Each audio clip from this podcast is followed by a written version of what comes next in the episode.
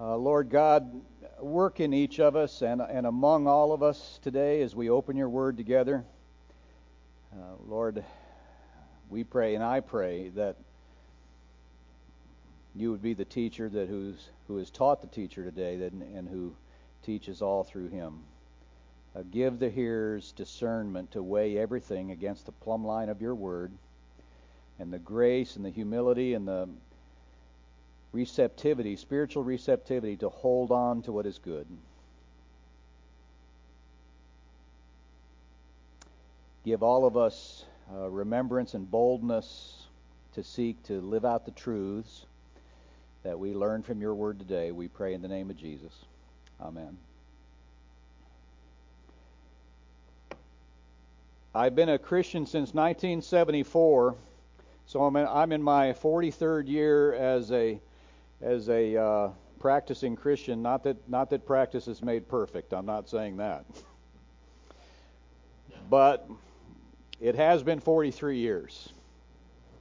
I've also been a shepherd in Christ Church for 26 years, and really going on 30 if you uh, if you count the time before the church was recognized by the state of Tennessee as a 501c3 corporation. But it's really it's going on 30 years of actually being a shepherd, 26 years since we since we started as a church. So it's it's probably time in 43 years and 26 years.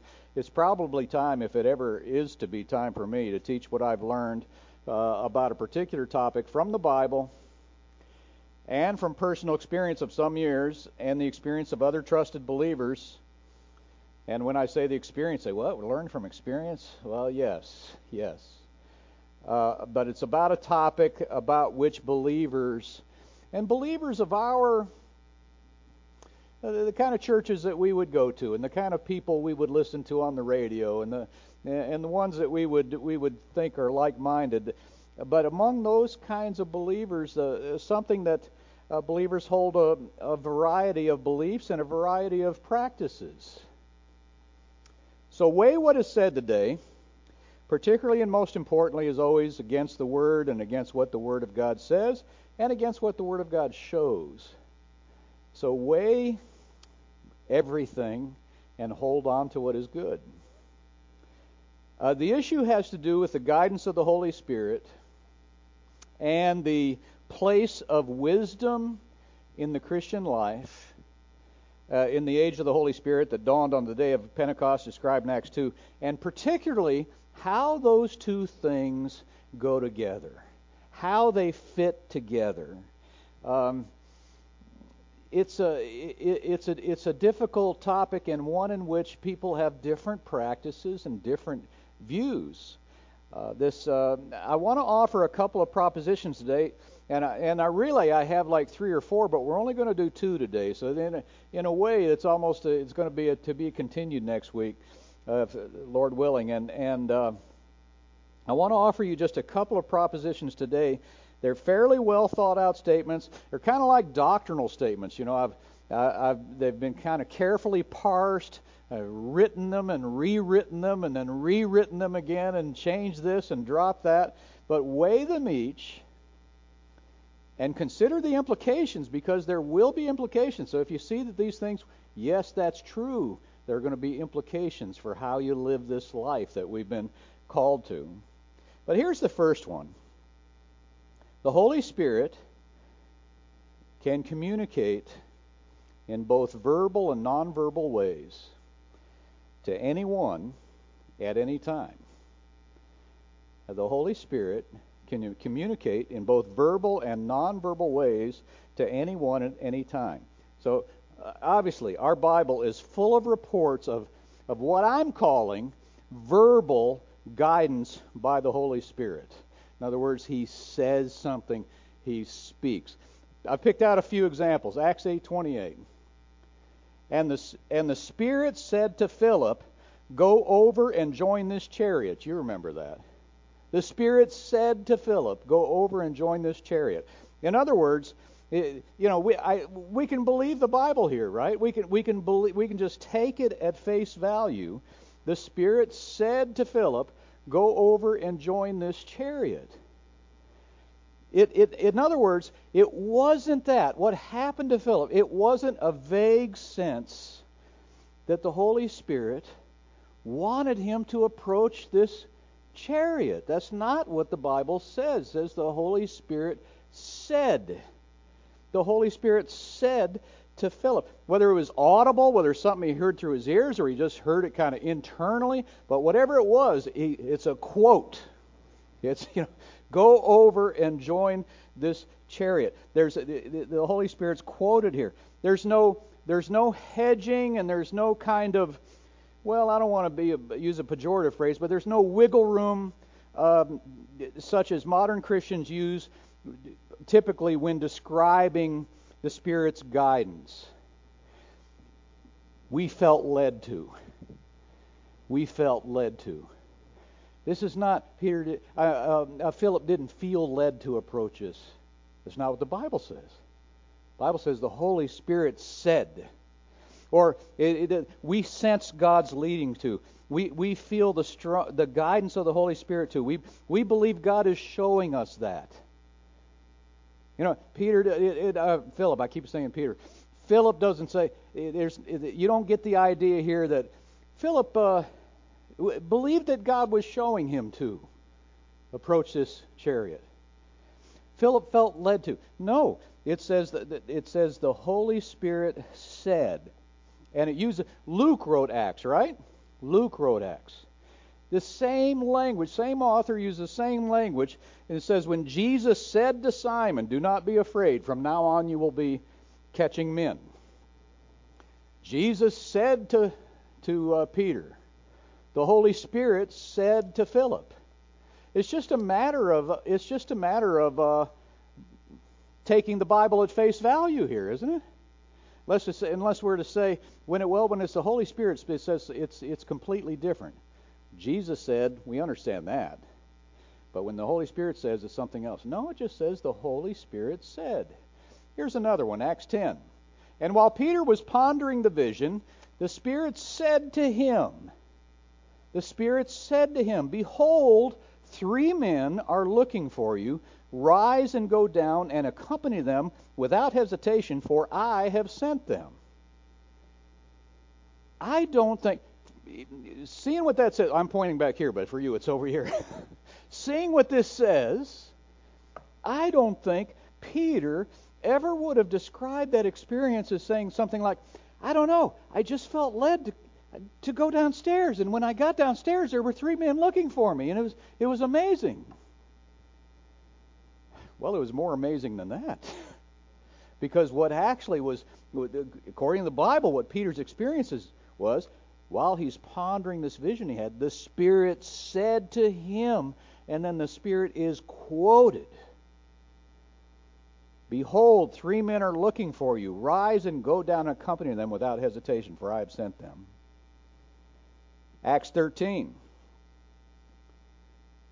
While they were worshiping the Lord and fasting, this is fascinating because it's a church gathered. The church at Antioch, they're gathered. While they were worshiping the Lord and fasting, the Holy Spirit said, Set apart for me Barnabas and Saul for the work to which I have called them. What a worship service that must have been. And how, how we would love to have been there. But there you have it again. The Holy Spirit said. It's, so it's, it's verbal. It, in other words, it's a quote, not a sense. It's a quote. And even though these three New Testament examples you can take that down now, but they're they're far from the. And you, if you read your Bible at all, you know this is. You know, we could fill up the rest of the time with examples of things like this. But even though these are are far from the only examples of specific verbal revelation by the Holy Spirit, guidance, direction, it's also important to recognize that they are nevertheless extraordinary experiences of the Holy Spirit extraordinary, and that's one of the reasons they're recorded for us in the Bible. That, uh, give you some examples of other things like this. That, that tongues of fire, you know, that's something, a visual manifestation of the Holy Spirit at Acts 2 and Pentecost. You know, these, flames of fire, you know, resting over the heads of those who are speaking in languages they haven't even learned. It was apparently a one time phenomenon, right? A one time thing.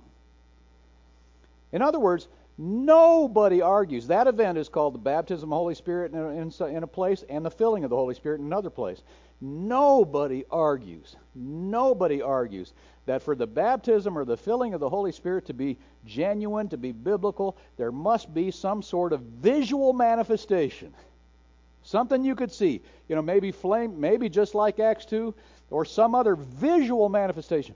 Nobody argues that. If it's to be authentic, if it's to be biblical, there should be a, a visual manifestation. The day at church when, uh, in another case, the day at church when Ananias and Sapphira were carried out feast, feet first of church for the sin of lying, Peter says lying to the Holy Spirit, but lying about how much money they had given or what portion of the money they had given to the church. Um, in my way of thinking, it was the sin of introducing hypocrisy to the pristine newborn church. It was a highly unusual event. Uh, hardly ever happened then, and hardly ever happens now, right? and I don't hear anybody complaining about it.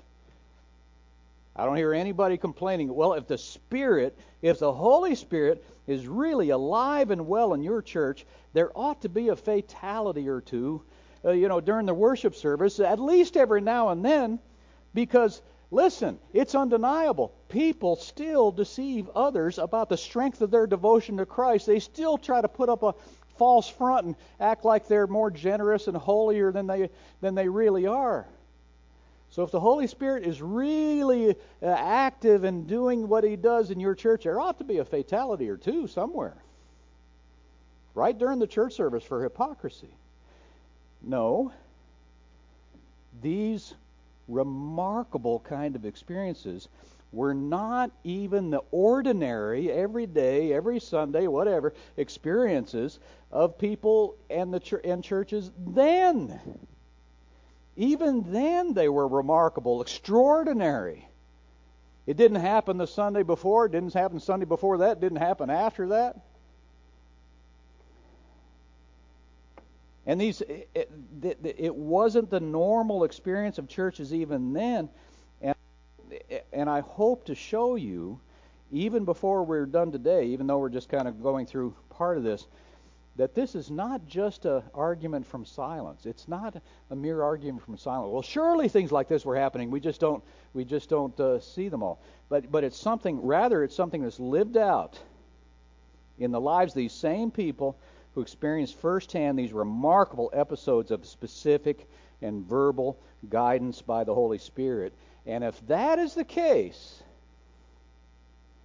you can see how the case is weakened for thinking that these remarkable and unusual experiences of the straight out verbal guidance, specific guidance of the Holy Spirit should be commonplace and ordinary experience of every Christian and every church today.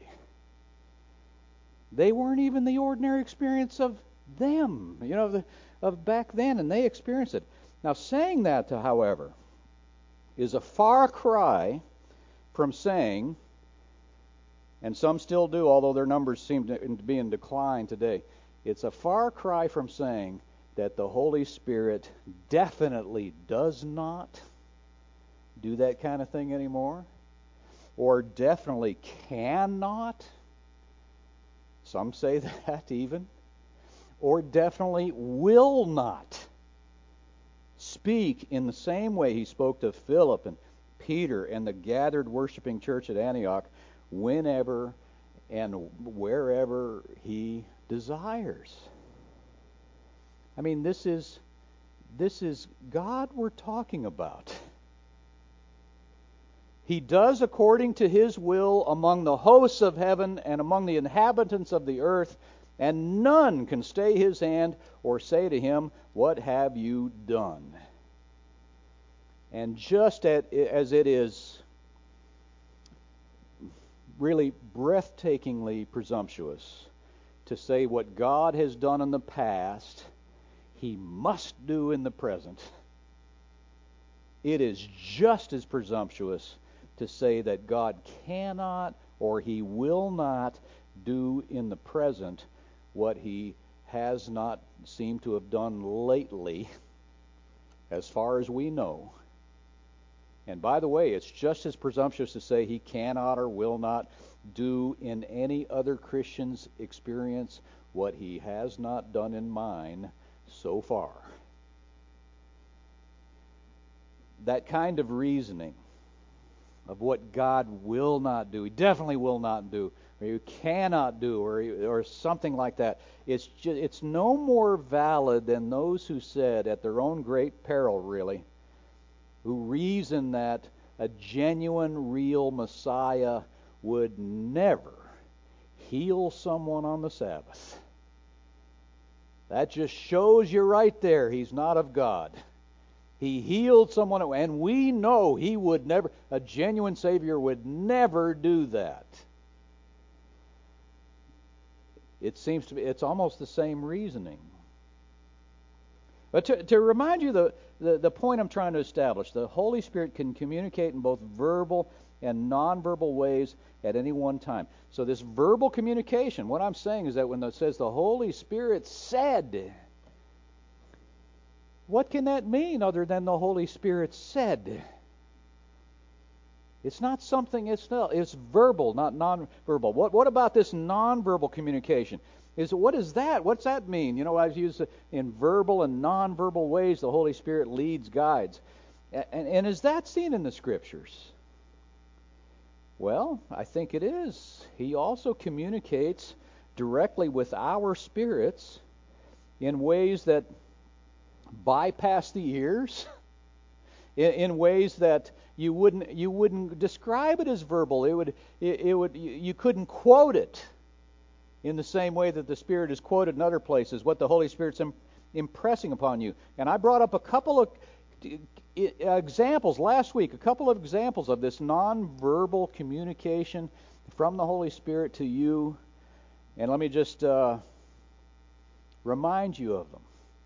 Because when I talk, spoke of both of them, I, there were nods. They were like, "Yeah, that's right," uh, out out there. yes, that's right. I've experienced that. One of them is is a conviction of the Holy Spirit. How the Holy Spirit has a way of revealing to us the utter sinfulness of something in our lives and pushing us, nudging us, prodding us, even driving us to confession and to repentance. You know, it's a miserable experience,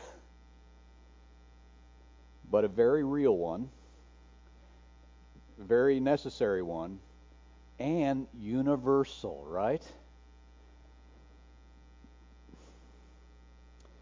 The Holy it's it's it's like the indwelling Holy Spirit won't leave us alone until we face up to what is wrong, we confess to God, we ask forgiveness, we turn away from it, we ask his help in in in turning away from it completely and finally and be done with it.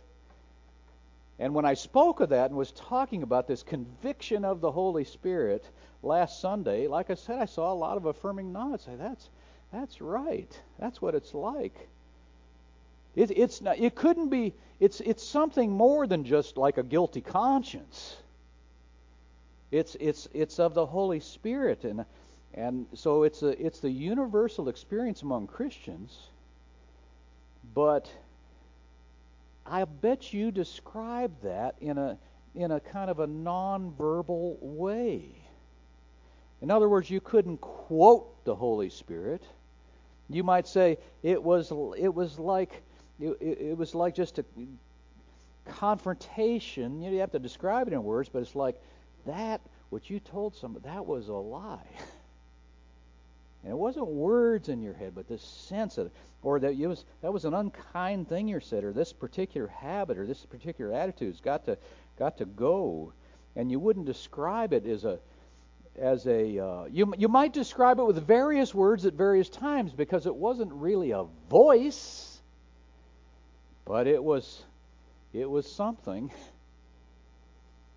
You know, only the wear, only the one who wears the shoe knows where it pinches, right? And only the one who is indwelt by the Holy Spirit knows which room the Holy Spirit wants to clean up next. And what's on the agenda now?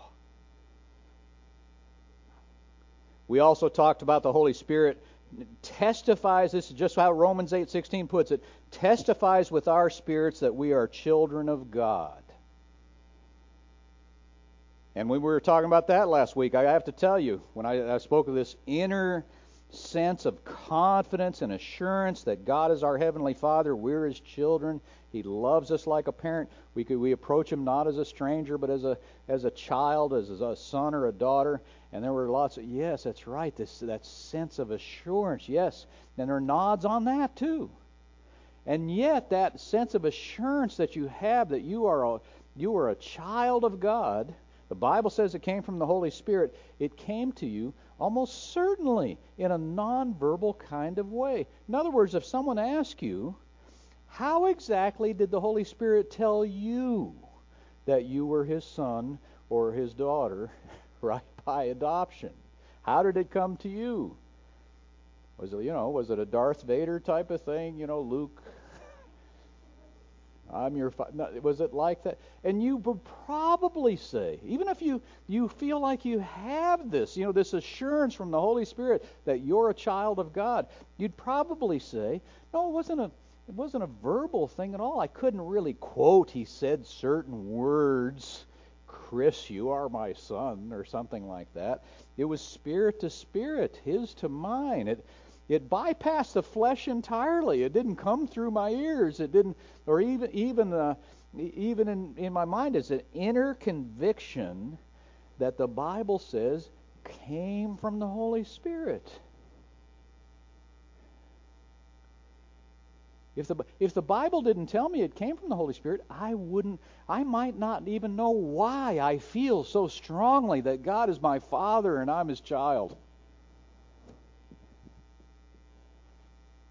And by the way, these two experiences of the Spirit's conviction of sin and the Spirit's assurance of sonship are really universal among Christians.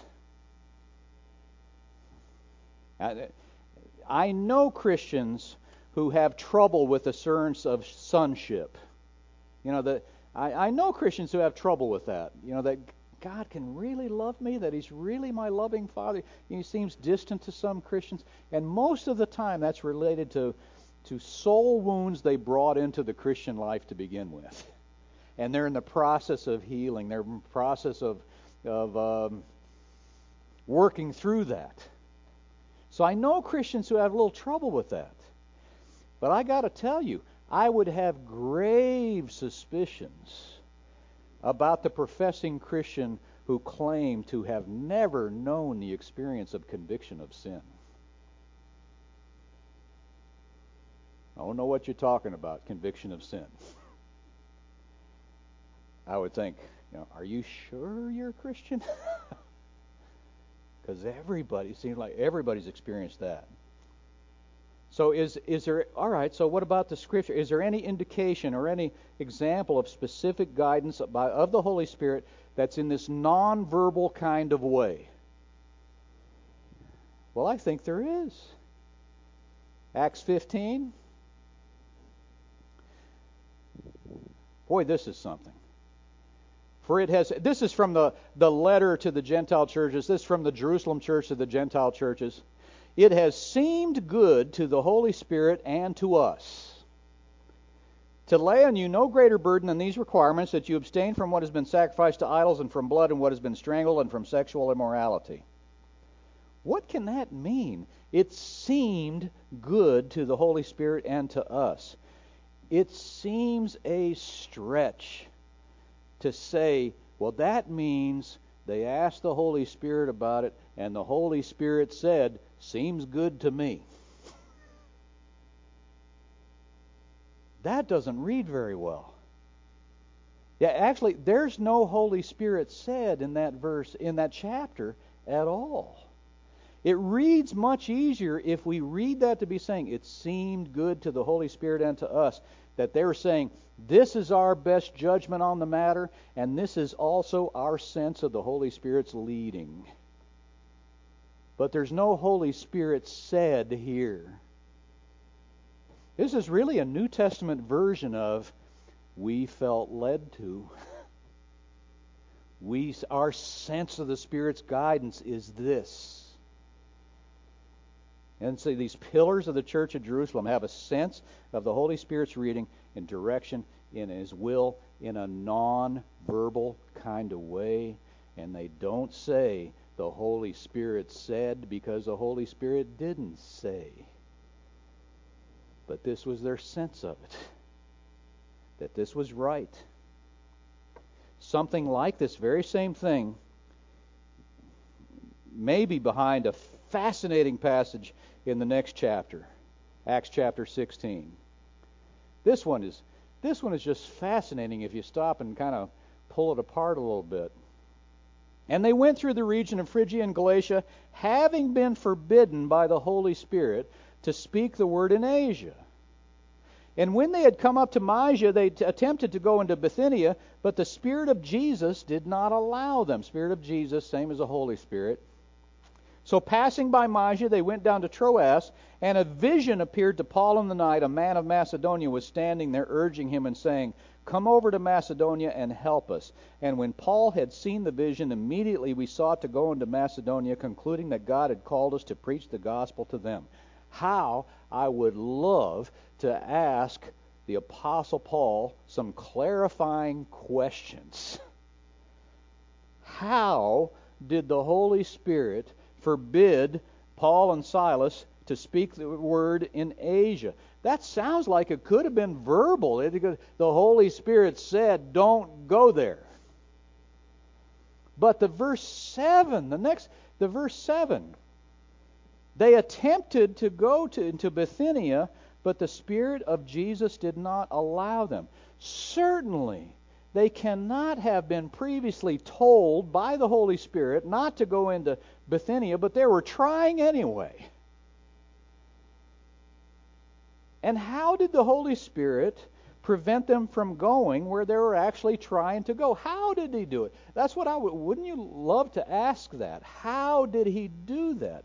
Was it providential? Now, in other words, the weather never would cooperate.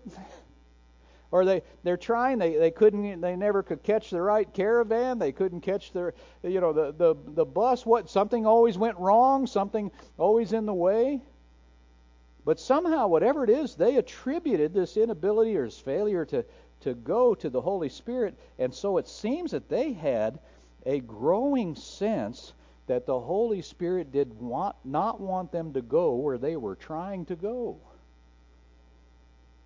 and so they changed plans and bypassed Mysia for Troas. And there, Paul had a vivid dream that both Paul and Barnabas to, interpreted as a uh, divine direction. This would be Paul and Silas, wouldn't it? A divine direction to go to Macedonia.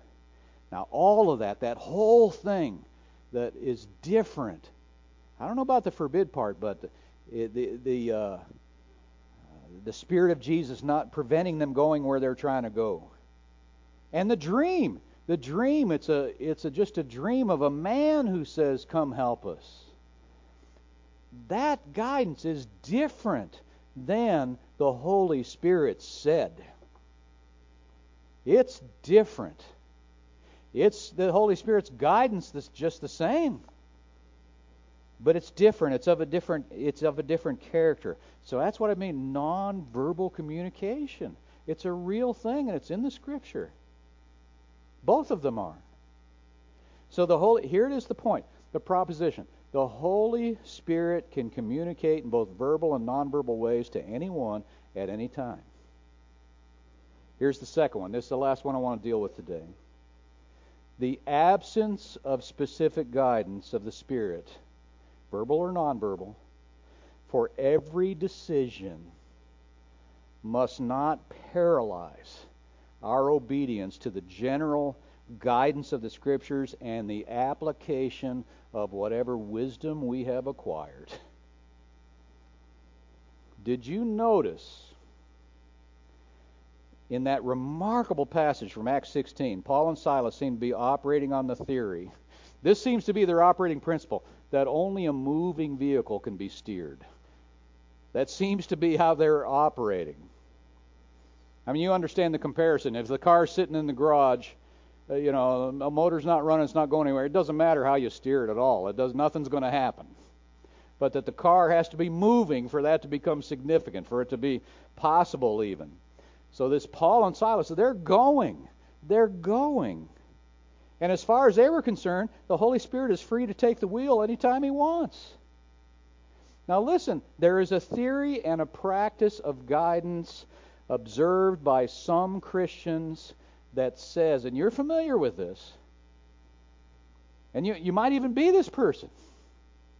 There's a, there's a, a practice of guidance or a, a theory of it that says you dare not make a move, uh, an important decision of any kind, or even unimportant, because even the unimportant decisions can be turn out to be important. you dare not make a move of any kind without the Holy Spirit say so, without the Holy Spirit's direct guidance, whether it's verbal or nonverbal. You better you better get the Get it cleared first. And you know, oh, what disasters we invite by presuming to do something, you know, to do a good thing, a minister without uh, serve the Lord without the Holy Spirit's prior confirmation that the specific project that you're contemplating is something that He's behind, God's behind, God's in it, and He'll He'll bless it. Don't you dare go out and do something without that prior confirmation. That does not seem to be how Paul and Silas were operating. Look at the second missionary journey, for example, and just read how the Bible describes their motivations for doing what they did. Here's, here's how it starts Acts 15:36. After some days, Paul said to Barnabas, Let us return and visit the brothers in every city where we proclaim the word of the Lord and see how they are. Doesn't that look like Paul says, "Hey, I've got a good idea. Let's go back and you know build up, go back where we've been, and make sure they're doing all right, and build them up." And Barnabas seems good with it. And neither one of them says, oh, wait, wait, wait, wait, wait, wait, wait. We'd better get the church together, pray like we did at first, fast and pray, and wait till the Holy Spirit says, okay, you guys go do it again. they don't seem to worry one bit about perhaps doing a good thing at the wrong time or in the wrong way, not having been specifically directed by the Holy Spirit as at first. You could assume that that happened. Some do. You know, they say, well, they must have. They must have. Paul must have been led by the Holy Spirit into this. He, he must have gotten this direction beforehand, or he never would have said something like that. Well, maybe, but that's not what the text says. Then comes, after this, this famous disagreement between Paul and Barnabas about whether Barnabas' young relative, John Mark, should be a, a part of the team. Barnabas' motivation is Acts, Acts uh, 15. Uh, 37. Now, Barnabas wanted to take with them John called Mark. That's what it says. John wanted to. I mean, I mean, sorry, Barnabas wanted to take with them John called Mark. Paul's motivation comes in the next verse. And, it, and really, it was his sense of what is wise. Doesn't use the word wisdom here, but it's his sense of what is wise. But Paul thought best not to take with them one who had withdrawn from them in Pamphylia and had not gone with them to the work. So why did why did Barnabas want to take John Mark? It says he wanted to. Why did Paul not want to? because he's, uh, he's he's going to flake out on us again. You know, he he flaked out the first time. No, don't no no no. We don't do it. Look what it says next. And there arose a sharp disagreement, so that they separated from each other. Barnabas took Mark with him and sailed away to Cyprus, but Paul chose Silas and departed, having been commended by the brothers to the grace of the Lord, and he went through Syria and Cilicia strengthening the churches. Surely, you know, Acts is not shy about the Holy Spirit saying things. Is it? Surely, if the Holy Spirit had said to the church, like he did at first, or to Paul or Barnabas, Here's my solution. Here's my direction. Separate from each other. Barnabas should take Mark. Paul should take Silas and go out. If that surely, if that's what happened, that's what we would read. Instead, it just says they separated from each other. Why? Because because they were told to that specific direction. It says because their disagreement was so sharp. And we and we read Barnabas took Mark. Barnabas took Mark. Why did Barnabas take Mark? Well, if we're going by what the Bible teaches, it was because he wanted to. He wanted to. And similarly, we read, Paul chose Silas. Paul chose Silas. Think of that. And we Paul chose Silas. If it had been something else, don't you think we would read that? Something else? And we don't read anything in this episode that suggests that there's anything amiss here, that there you know, there are rules of receiving divine guidance before making ministry decisions that are just being disregarded here. We don't read anything like that. But this is what happened, and it was okay. now, once on their way, Paul and Silas experienced the very definite leading guidance of the Holy Spirit. We've already looked at it. Forbidden by the Holy Spirit to speak the word in Asia. Whatever that means, it seems like it could be verbal to me. It's very strong language. But then, not being allowed by the Spirit to go into Bithynia, even though they were trying to go there. Think of that. They were trying to go somewhere, and the Spirit of Jesus did not allow them. Were they in the wrong? Should they have shouldn't they have gotten that cleared first? So they wouldn't be trying to do something the Spirit didn't want them to do? They don't seem to be troubled about it. There's no place Paul doesn't repent. Oh Lord, what a mistake I made. I just should have I should have cleared this with you before. That doesn't seem the case. The repent this doesn't seem to be the case at all. But when the Holy Spirit's uh, guidance comes, he's, he's quick to obey, isn't he?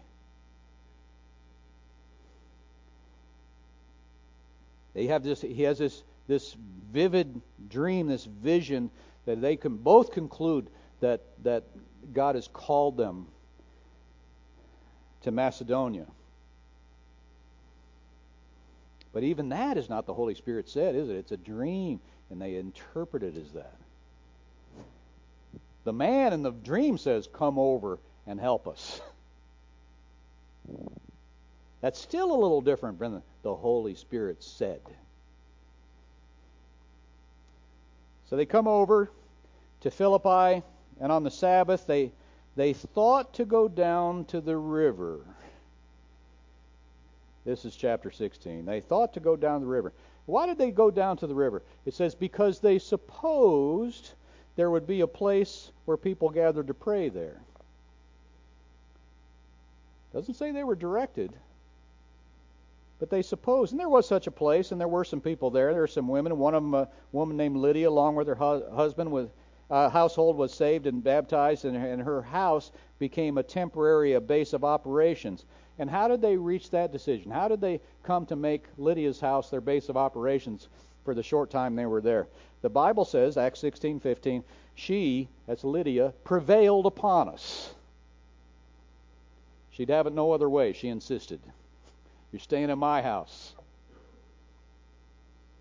And I say temporary uh, place of uh, operation, base of operations, because they were accused, you know, of disturbing the peace, and they were jailed and they're beaten, and then comes the conversion of the Philippian jailer. You know, they're in the jail and they're singing, and you know the, the you know the whole story of the of the uh, conversion of the Philippian jailer and his household. And they leave uh, Philip, and they leave Philippi. Why did they leave?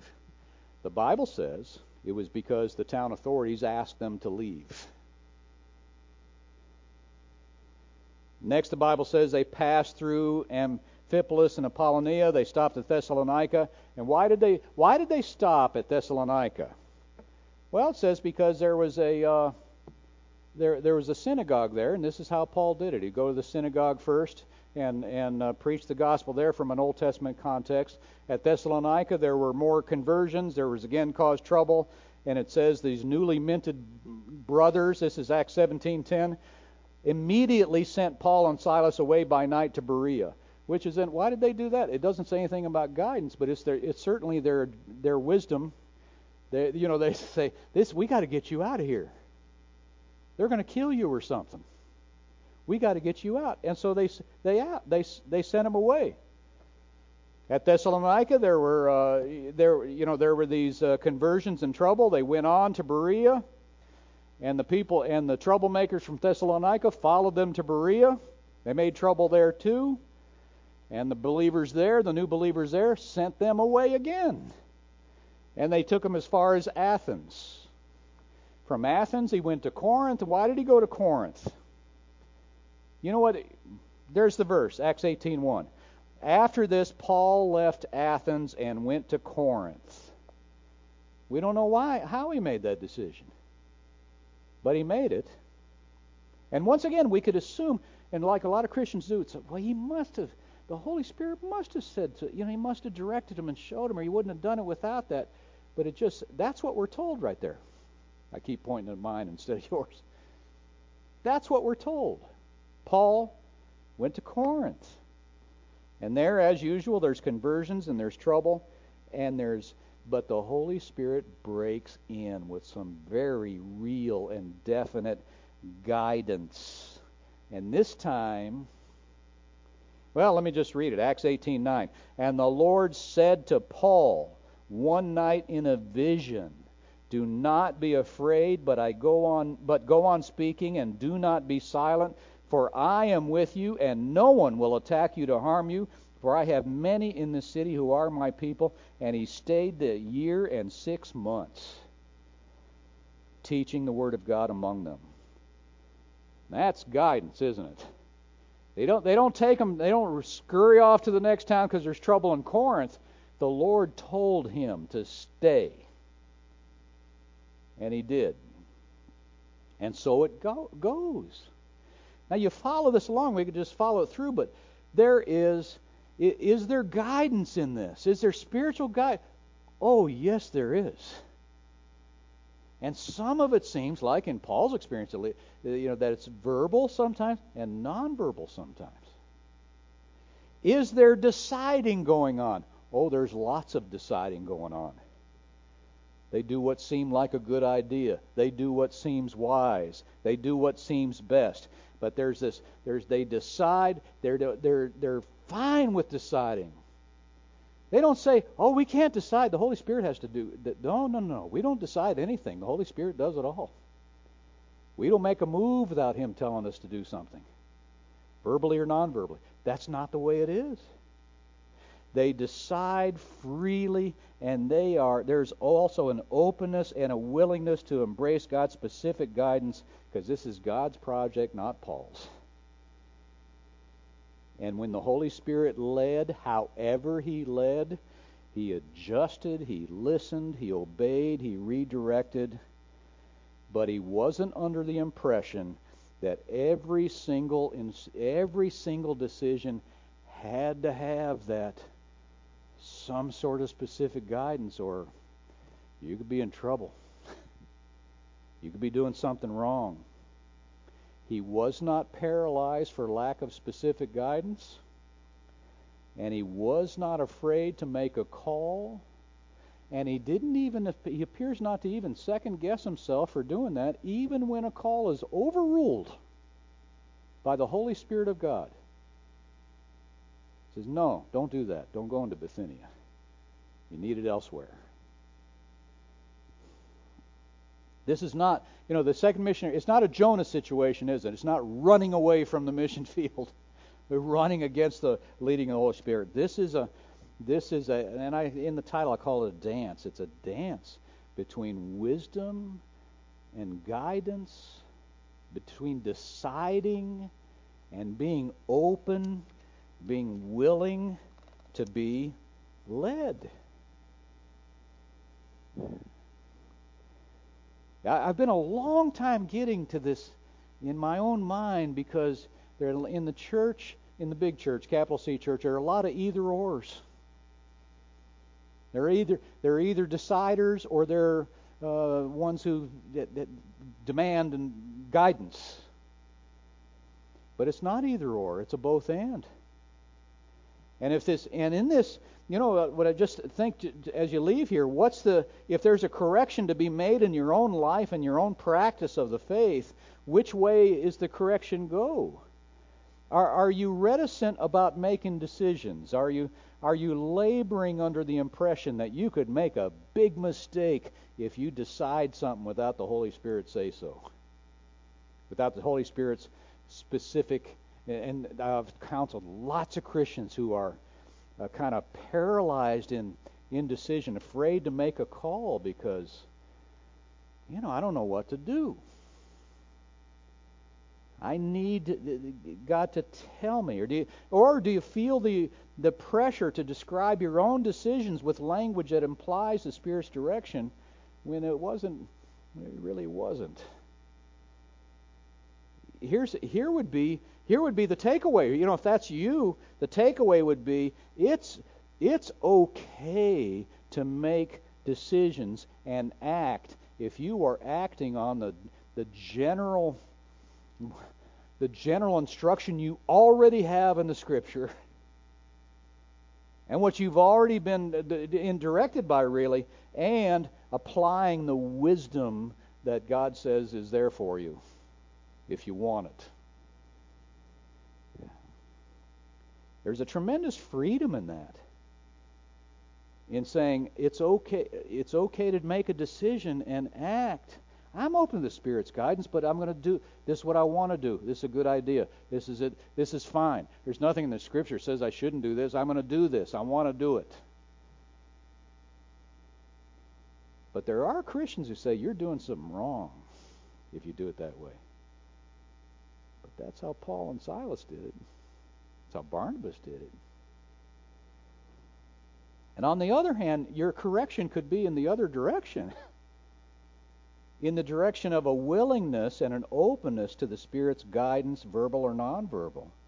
There is a Holy if you're in Christ, there is a Holy Spirit within you, and He is prone to intervene and to lead and to guide.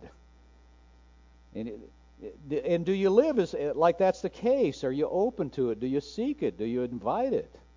The Holy Spirit told the whole church at, at Antioch, set apart these two men for the work to which I've called them. And they did that in context of fasting and praying. Do you, do you fast and pray? Is there a willingness to yield? And if there's so, if it should be nurtured, there's a sensitivity to the Spirit that should be cultivated. And there's something, if it's all deciding and all the time, it's all you, and the Holy Spirit never seems to guide change, make, lead you to change course. So if never ever, you're missing something about how to live this life. It's not an either or, it's a both and. It's a combination of deciding and being led, deciding to follow Jesus, and hearing his voice and obeying all along the way. Lord, teach us. teach us. All right. Uh, Lord, give grace in this place among the believing to submit our way of living, our way of thinking, our way of deciding, our way of hearing what the Spirit says to the plumb line of your word so that all may grow in the grace of Jesus Christ. Give us greater wisdom for making good decisions that serve you, that serve your kingdom, that serve others, and even ourselves well. The boldness to walk in the wisdom you've given, and give us greater sensitivity to your Holy Spirit to lead and to guide as He wills. Thank you for committing yourself to working in us to perfect us until the day of Jesus. And grant the beginnings of faith today to any who are outside the faith, outside of Christ, and without hope for anything beyond this life, that they might be saved, that Christ would be glorified, and our joy would be made full. We pray in the name of Jesus. Amen.